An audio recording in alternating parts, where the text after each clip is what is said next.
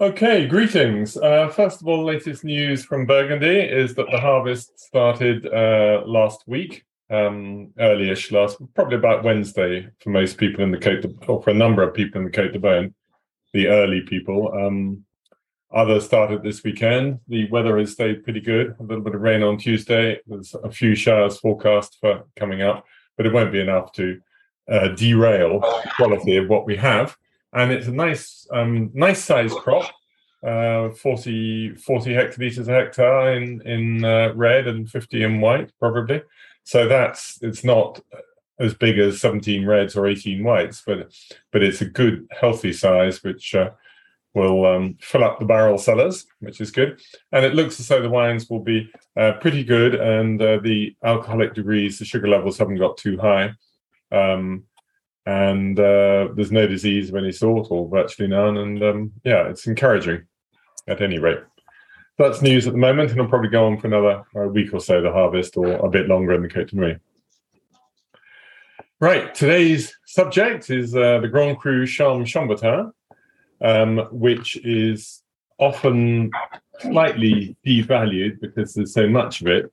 There's 18 hectares which can call themselves um, uh, which are pure Charme Chambertin, but a total of 30 hectares which can be called Charme Chambertin because there are 12 hectares of Mazoyères Chambertin, which can go either under its own name or under the name of Charme Chambertin.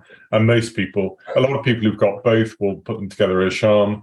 Uh, even people who've only got Mazoyères will quite often sell it as Charme, a sort of sexier, more interesting name every village has got a charm of one sort or another. I mean, uh, in Puligny-Montrachet, there's a village vineyard called Charme. In Meursault, it's a Premier Cru. Um, Chambolle-Musigny-les Charmes, etc., etc. And it's just in Gevrey-Chambertin that the vineyard called Charme has got to be a Grand Cru. Um, we don't know, rather frustratingly, the origin of this name, uh, uh, which we ought to know since it's in every village.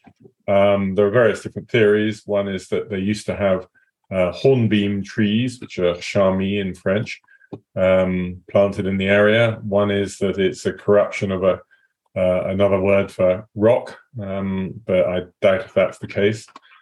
I would like to believe that they were called charm, all these vineyards, simply because the wines are so charming. But I don't think that can work historically because in those days people didn't separate out make separate cuvées.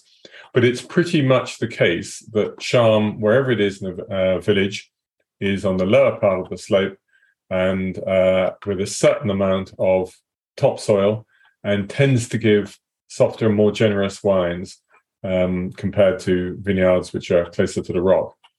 And that is the case of Charme Chambertin. And it, is, I think, a mistake that they have allowed people to put Charme and uh, uh, together because the wines of Mazoyères tend to be quite different. The topsoil is different. It's a lighter color in Mazoyères and there are more stones near the surface. Charme, it's a slightly richer, redder soil, uh, which would indicate a little bit about of, a little bit of iron oxide in the soil to give that red color. Um, another reason why Charme has been a little bit devalued is if you count the two vineyards together, there is a section in Mazoyères which goes right down to the main road, which other Grand Crus, apart from Clos Vougeot, don't do. Um, and there's a view that maybe somebody got greedy and added that bit when it can't be as good. But actually, if you look at the geology, you will see that the geology there is very similar to the rest of it, um, which is not true of other bits that go down to the main road. Uh, just a sort of freak of geology. But as it happens, our three producers today all have Charme Chambertin in the Charme path. And I'm just going to try and share my screen, but it often hasn't worked in the past. Uh, I don't have enough bandwidth or something like that. Uh, and I've also got to find the document which I want, which currently I'm not seeing. Um, so I'll come back to that in a second. Uh, if not, I can send it through to you afterwards. But um, I have succeeded in working out the exact plots of our three producers um, today. So if I can get that to you in a second, I shall. Even while I'm talking, I'm just playing around with things behind the scene.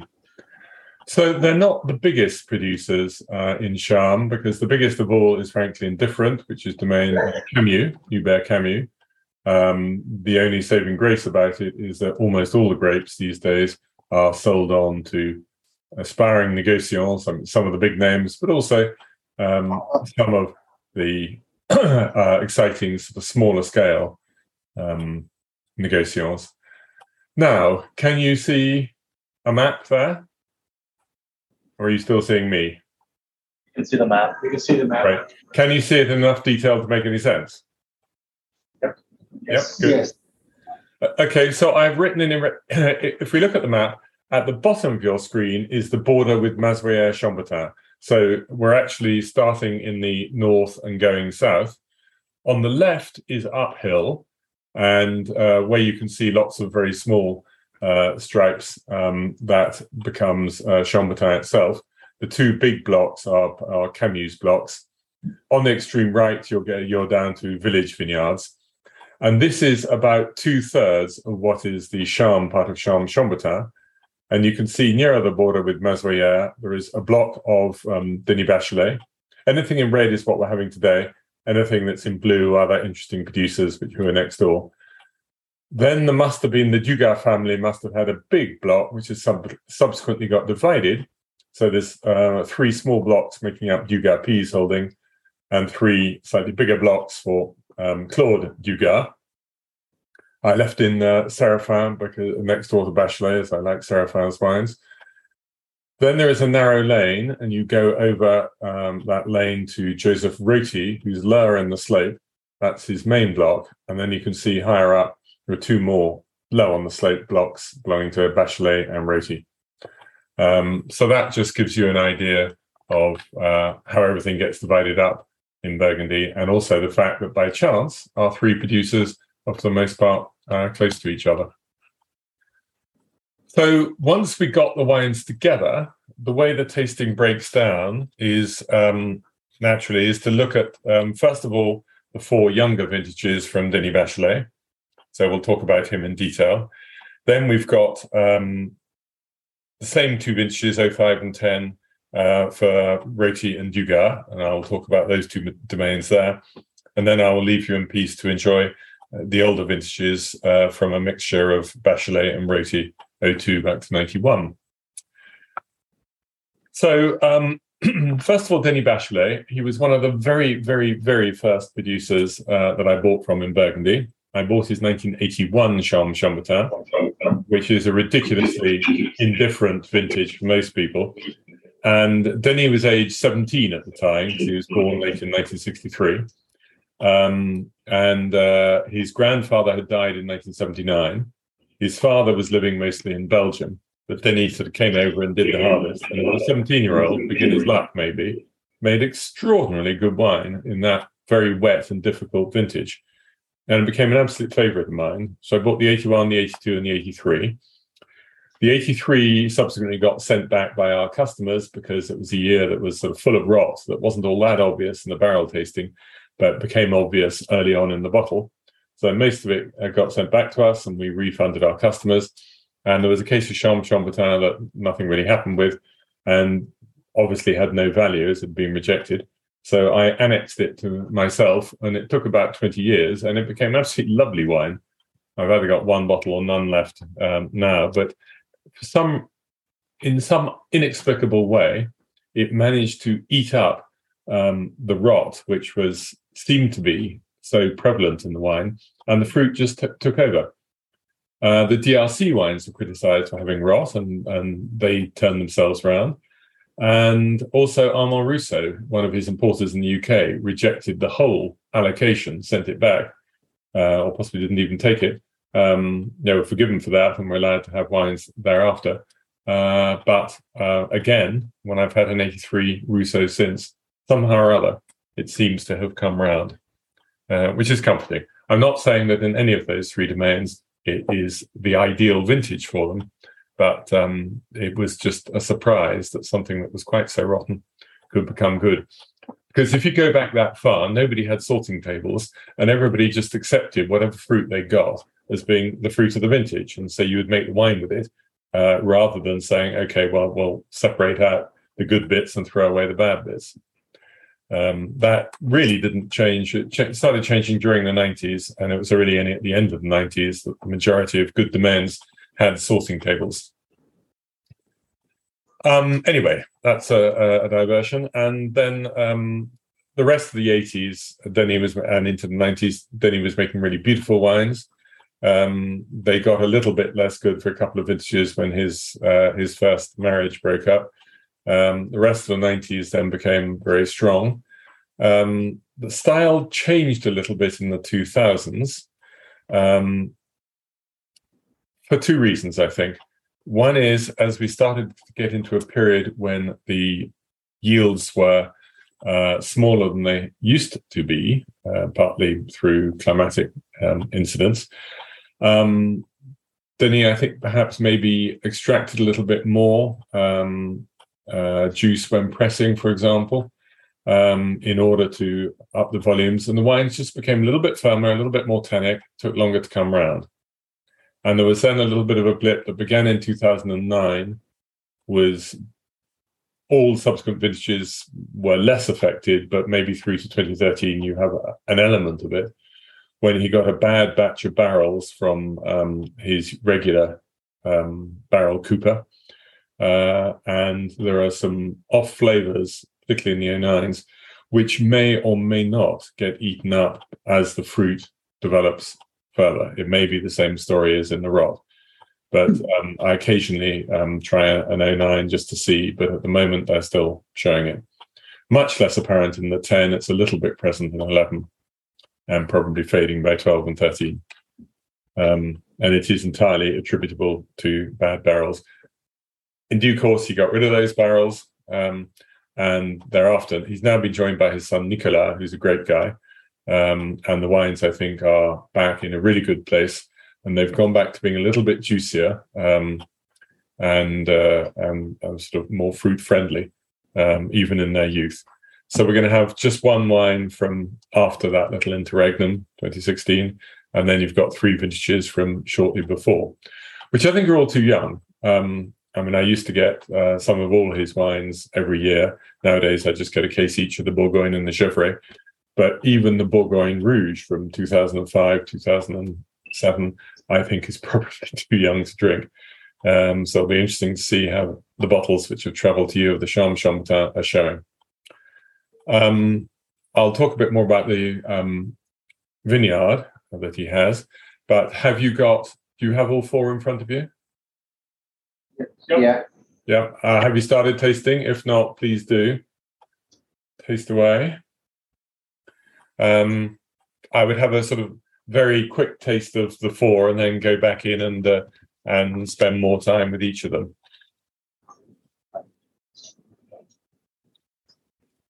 So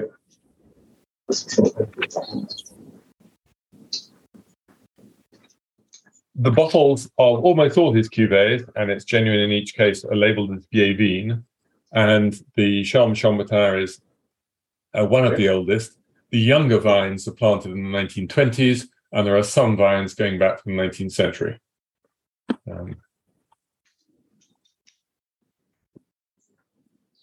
all all these producers have got brilliantly old vines uh, in their Charme Chambertin plots.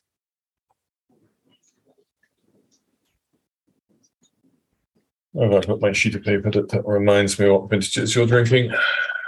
Here we are. So 2016, you'll remember uh, the year of the frost, um, and only one village really got spared, which was Morey Saint Denis.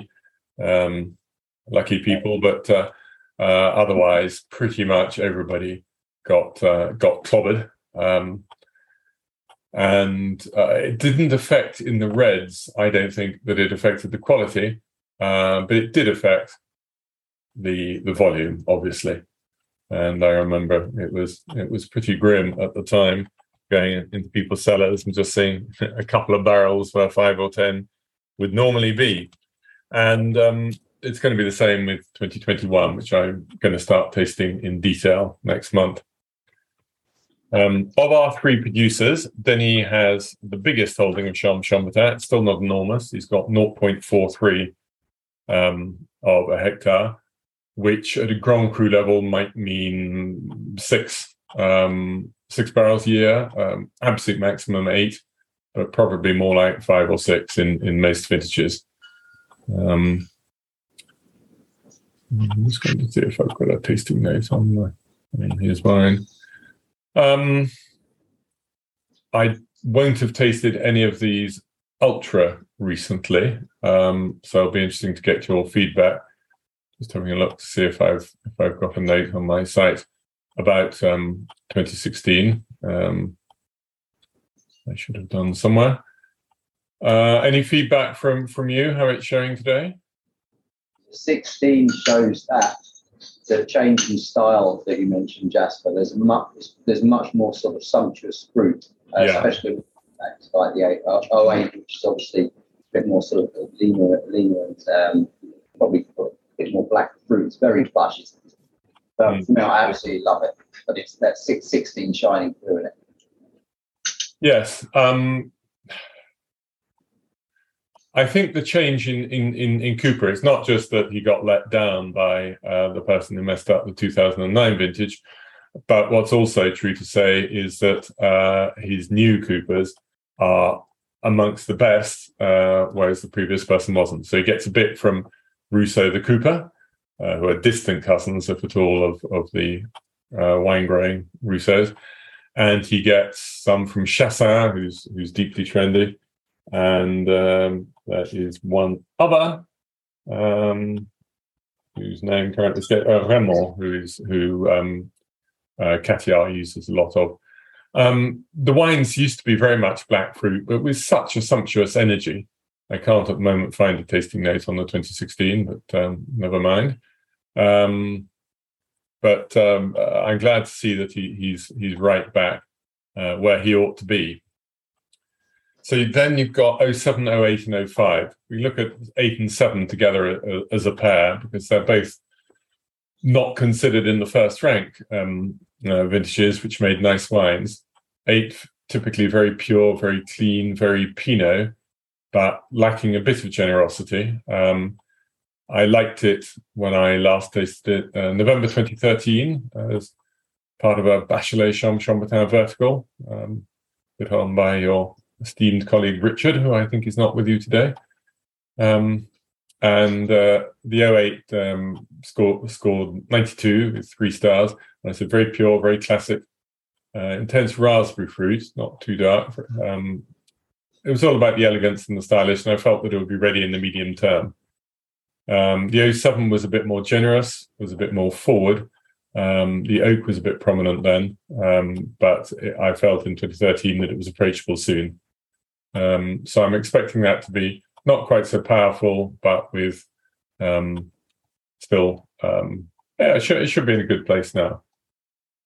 Any views on 08 and 07? Seven's quite sort of broad shouldered for an 07. Like you said, it's um, surprisingly still that it's drinking, but it's got a lot of years ahead of it. While I think the 08 still needs a little bit of time to unfurl a little bit. I do actually think the 08 would be exceptional. Um, yeah. the, the, but the 07 is surprisingly, you know, there's still a fair bit of muscle there. They're both vintages which are sort of coming more into favor now that we've had all these hot, rich years when people want something which is more reminiscent of what they felt Burgundy used to be like. Uh, then, then eight and seven are more in that camp. Uh, instead, you're not tasting it today, but uh, the 2006 was. I don't think you're tasting it, are you? No, you're not. Uh, I thought the 2006 was was very successful uh, from from Denny. Uh, and then we have the 05, um, which I imagine is still incredibly backward. Uh, it showed very well indeed at the vertical tasting in 2013, but was so useful then. Um, and, you know, we kept going back to it and, and watching it not yet develop, um, which is pretty much characteristic of 2005s. I still think if you've got them in your cellar, you're much better off holding them for the medium or even long term future. Uh, so how is the 05 today? Yeah, put tight and it's not opening up much. Yeah, but does it indicate that it, it's really got the depth and concentration for the long t- term? I hope it does. Tightly coiled is in my notes. Tightly coiled. There you go. Yeah, I mean, you know, that is typically my my experience, and look, even the Bourgogne Rouge wines that I bought in 2005, most of those are still alive and kicking at 17 years old. Um, and I bought pretty widely in that vintage, and I'm just not especially tempted to um, drink them yet. Um, but I, st- I feel the same way about 99 and 96. I'm still keeping those. On the other hand, I am English, and other other taste, tastes do apply. Jasper, I tasted the 05. I was expecting more concentration of fruit than I got. I agree with the guys that it's tightly coiled, but it doesn't, for me, have that. I mean, it's lovely. You know, it's all there. It doesn't have that concentration of fruit that I expected from an 05. I mean, it's in the period when he was making wines that were a bit leaner and tighter and less sumptuous. Uh, but I'd be surprised if uh, the fruit doesn't emerge. Um, when you come to the 2002 um, later on, you've got a couple of those.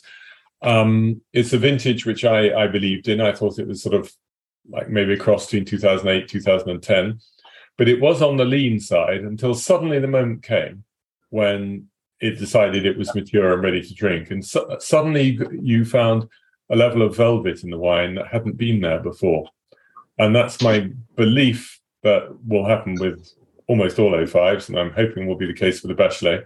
But as I'm not tasting it with you, um, then I can't actually, you know, give an opinion on how the wine is showing uh, for you today.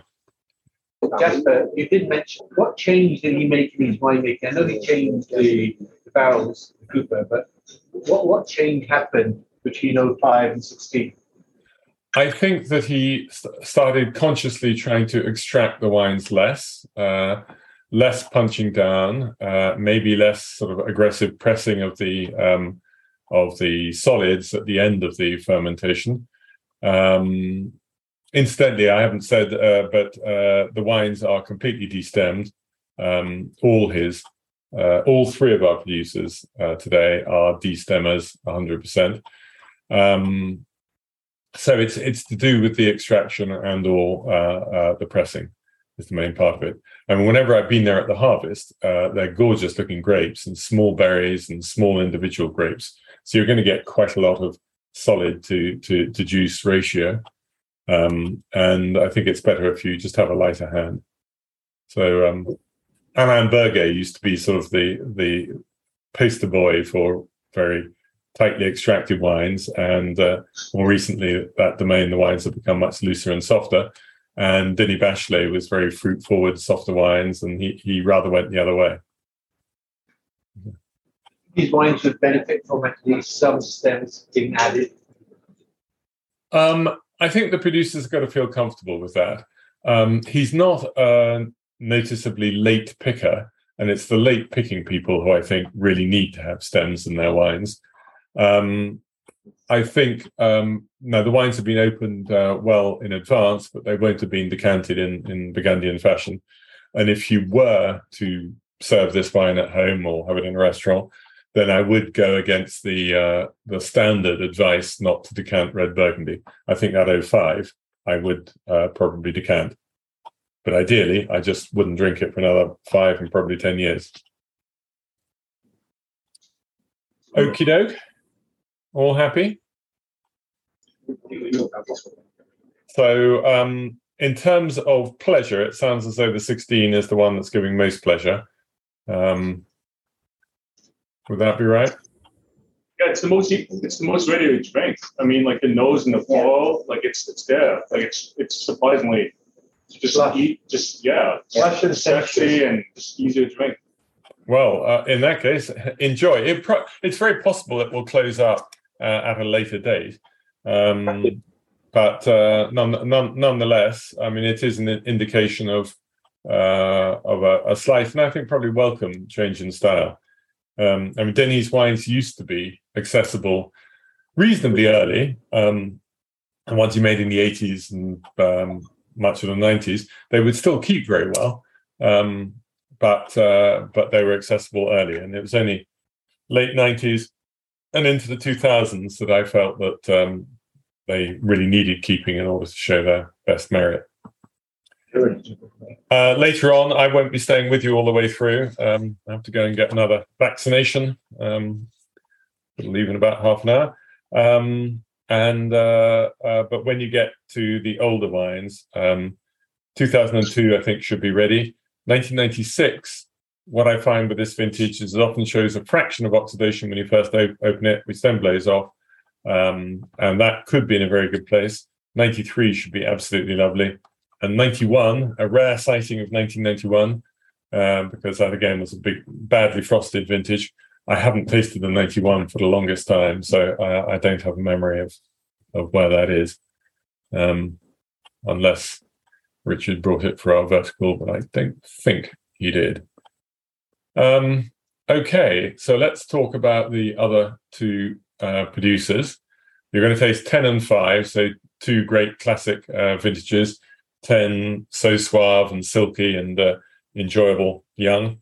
Um, and actually, in many instances, I think beginning to reach, if not full maturity, but but but heading in that direction. And then uh, two more 05s. Um, so you can compare and contrast with your Bachelet 05, which would be really interesting. So Claude Dugat and Joseph Roty. Um, Dugat, I'll start with. It's the domain I know least. Um, I go there and taste from time to time. They're not on my regular list. Um, so uh, uh, the really the person. I mean, the Dugat have been around for a long time, and actually they are one of the families which have preserved very good vine material. So whether it's Dugat-Py or Claude Dugat, um, you get these lovely small bunches with tiny grapes. Um, but uh, something Claude Dugat said to me once is that uh, uh, he wants just as many bunches as uh, a greedy neighbor, but uh, he wants to have half the total amount of fruit, just small bunches of perfect grapes. Um, so anyway, uh, they they they operate out of a wonderful old stone building called the Cellier des Dîmes, which was um, built in 1219, so whatever, 800 plus years ago. Um, and some parts of it may be a lot older than that. And uh, anyway, um, Claude Dugat's father Maurice bought that in 1955, and they've been established there since. Claude is now retired, and uh, the next generation, um, his son Bertrand with his sisters, uh, have taken over, and they they do also a few Negociant wines under a completely different uh, label. Um, it's a small domain anyway, and uh, it has three Grand Crus with any tiny amounts. Minuscule amount of Chapelle Chambertin, Griotte Chambertin, uh, and then 0.31 of a hectare, nearly a third of a hectare of the Charme. Um, I think all three of our growers are probably putting the Charme Chambertin 100% into new wood.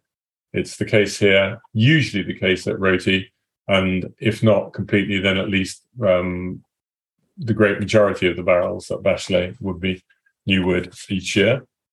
Um, it's destemmed again, um, and uh, I mean this is a this is a super uh, uh, estate which um, I'm glad you've got a couple, but you uh, bottles, but you don't see it around very much uh, at all at all. So uh, then we have alongside that um, Joseph Roty, I went once taste there when Joseph himself, who really is the, the family been around for a while, but he was really the creator who put the domain on the map, establish it. Uh, so they're now uh, half in Chambertin, half in Marsannay. And the only appointment he would give me was at six o'clock uh, in the evening, and I got out about quarter past midnight in the end. Um, and though I was trying to spit things out, uh, our, our host was very definitely not. Um, unfortunately, it did after a while affect his health, and he died young in 2008. And very sadly, um, his elder son, Philippe, died shortly afterwards uh, of an uh, unpleasant cancer. And so it's the youngest um, uh, son, um, Pierre Jean, who now makes the wines, assisted by his wife, his mother, his sister, uh, doubtless his children in due course.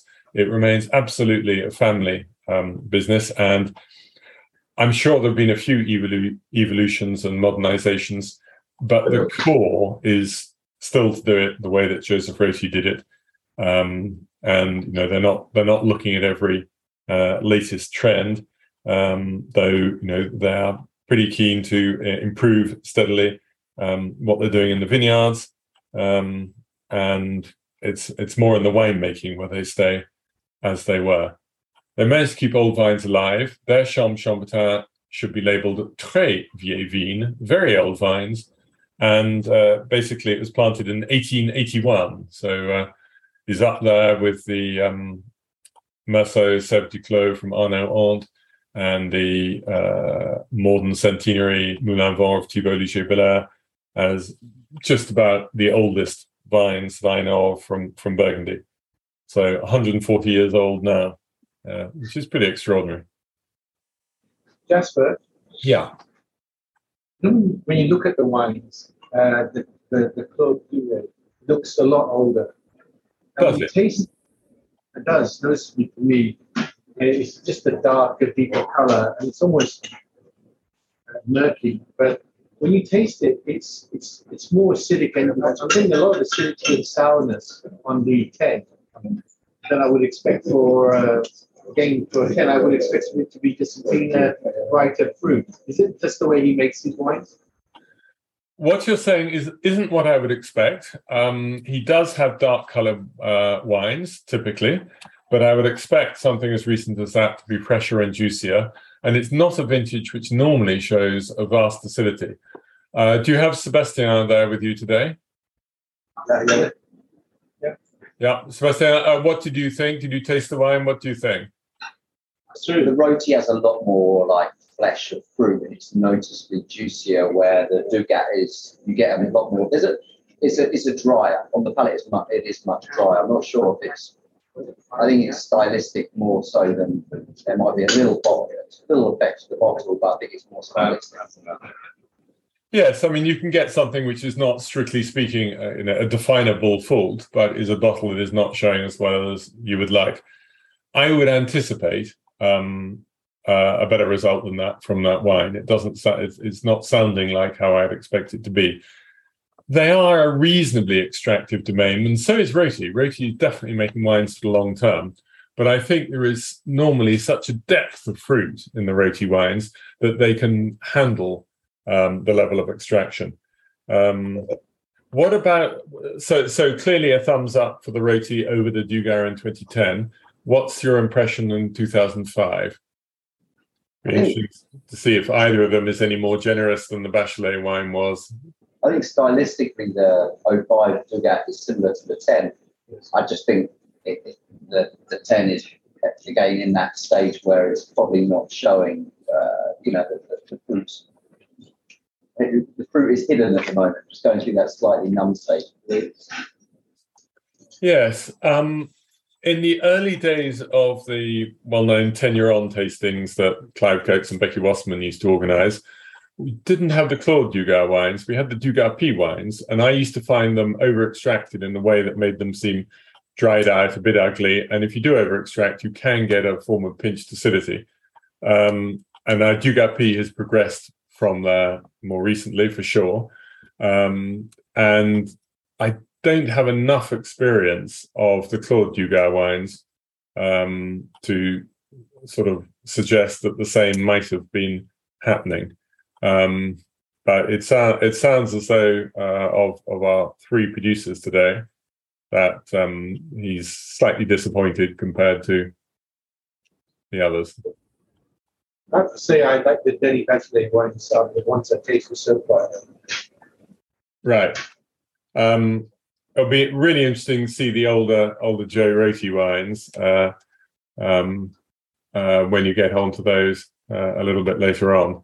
Um, I've found ta- I've only started tasting there consistently over the last three years, and I find the wines very intense, very backward. Um, but I, I have always felt that there's been enough generosity of fruit to uh, to show through it's a lovely old fashioned style of tasting because at some point mum will come in with a plate of uh, um, gougere, warmed up gougere for us to enjoy. And then sister will sort of poke her head round the door to make sure everything's going well. Um, but as I say, uh, I, I need to get back and, and get Claude Dugat back on my uh, uh, established annual visits.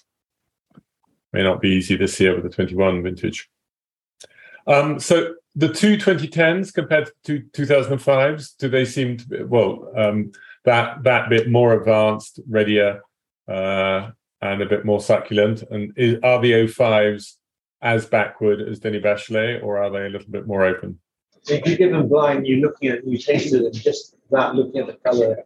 The, the fives uh, taste, look, and smell younger. Yeah. I think a tasting would be fun to do. I've done it a couple of times and it is steadily um, confirming a view for me is to get the same, uh, do a tasting in which you've got pairs of wines, the nine and the 10 alongside each other and see how those two vintages come out because it's been fashionable to prefer 10 to 9 but i think 10s are reaching their good drinking point and in some cases i felt that they probably don't have that much more to deliver it's not they'll fall over quickly but we're getting to the point at which you can see everything they have to offer whereas nines um, which were very succulent to begin with because it was a rich warm sunny year but they're built around a massive block of granitic tannins. And then the tannins took over and really closed down the nines. Some are still closed, some are opening up. But when you have the two side by side, I think you can see a power and a depth in 09, which is going to keep those wines going for another 10, 15, 25 years. And 10s, though probably more enjoyable now, uh, I think are, are, getting to the, the plateau when they're good to drink. Um, uh, or indeed uh, put the fives in as well. But uh, I, I, wouldn't I wouldn't waste the bottles of fives. I would I would keep them back for longer. Um, does the way I've described sort of the Roty style is that coming across in the wines? Yes. It sounded like a, a hesitant yes, but uh, uh, it's a very interesting uh, floral note on, on the aromatics on the O5 Roty. Yeah. Really very, it's flam- really flamboyant. The, the other two are slightly more reserved. The 05 Roty is a bit more, uh, bit more flamboyant. Yes. Um, is that the effect of, of truly ancient uh, vines? Uh, uh, I don't know. It could be. Um, I mean, obviously, not every vine is back to 1881 because there will have been replacements for dead vines, but that's when the plot was originally uh, planted replanted uh, post phylloxera, and it hasn't been. There's been no wholesale planting since then. So, um, yeah, so that that's sort of about right.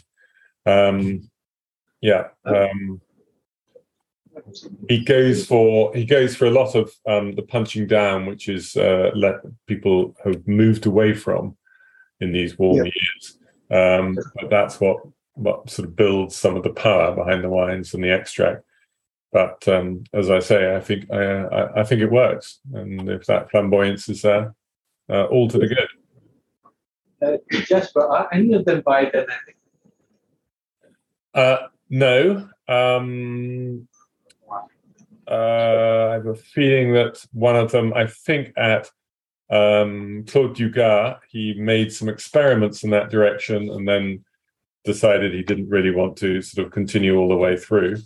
Um, Denis is not certified organic, but um, may retain the right for the occasional treatment.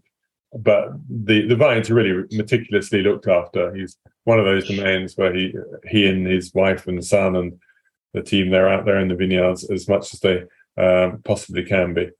Um, Roty, I'm not uh, sure what their practice is, but I don't think that they are um, certified for anything. I, I, I, I, w- I wouldn't criticize the farming of, of any of the three. I think they're, they're all amongst the really serious people.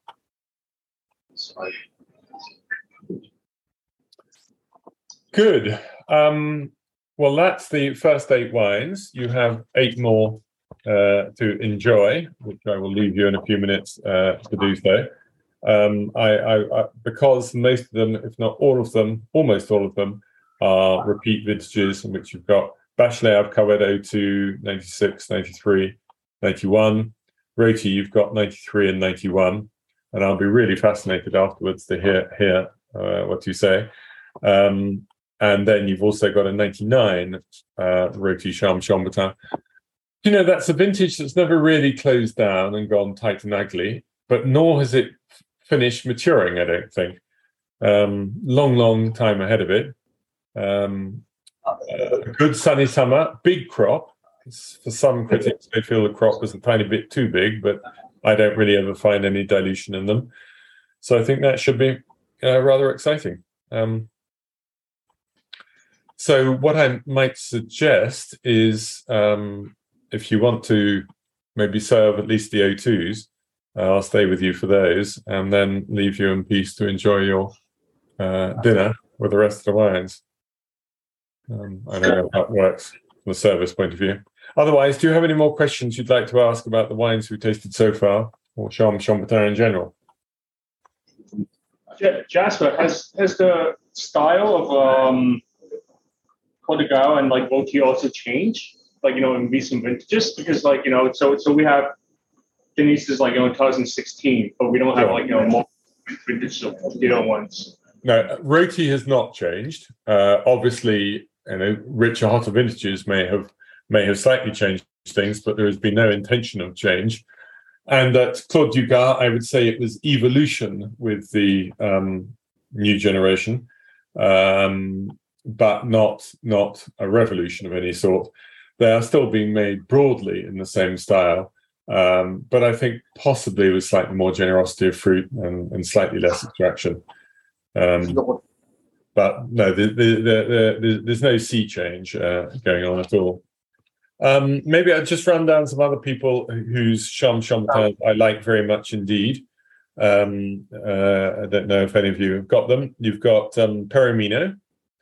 Um, Rebourseau may be becoming interesting because there there's been a complete change of generation and half ownership, now half owned by the um, by Martin Bouygues. Uh, and uh, since 18, well, probably 19 would be the first genuinely new vintage. Uh, they're becoming interesting. Domaine Arlaud A R L A U D, and Morey Saint Denis, I think, make uh, lovely wines. Um, I'm just scrolling down. Obviously, Domaine Le Vougeraie, theirs are in Mazoyères, but they're really old vines. And uh, we've got a, a uh, event coming up on the 5th of October. Uh, Dujac, I love. Uh, obviously, that's almost entirely uh, whole bunch, as indeed um, uh, Vougeraie is very much uh, whole cluster, whole bunch. Uh, so that will be a different style. Uh, Arnaud Mortet, under his own label rather than the Denis Mortet label, uh, is very impressive. Duroché, but it's it's a small vineyard. It's, well, for them, it's a big vineyard. It's 0.41, but, but still not very much. Um, those would be some of the ones I would particularly look out for. Jasper, the O2s have all just been boring for everyone. You have them, and how are they? I love the vegetables on the nose. I'm tasting Yeah. it. Beautiful. Oh, yeah. Beautiful on the nose. It, it's actually a vintage of his that I've drunk a lot of because I absolutely love it. I haven't quite run out yet, fortunately, um, um, but it's just been gorgeous all the way through. This is a vintage which I've always been very keen on without claiming it to be a great vintage. Um, I used to describe it as sort of an eight out of 10 vintage, but I really like all those eight points. Whereas you can have some others which are higher rated, but um, but you're not quite personally so attuned to them. But I do like O2. And isn't that what we really want? And I suspect has been missing a little bit from many of the ones so far. But you just want that ethereal perfume the second it's poured. I mean, it's always wonderful during a tasting when you have that moment of real excitement at some point. And it sounds like it's there. Oh, that's good to know. Look, unless there's another question, I think I will leave you to enjoy that wine and the, the rest of the tasting and your food. Uh, and I shall go off and get myself vaccinated.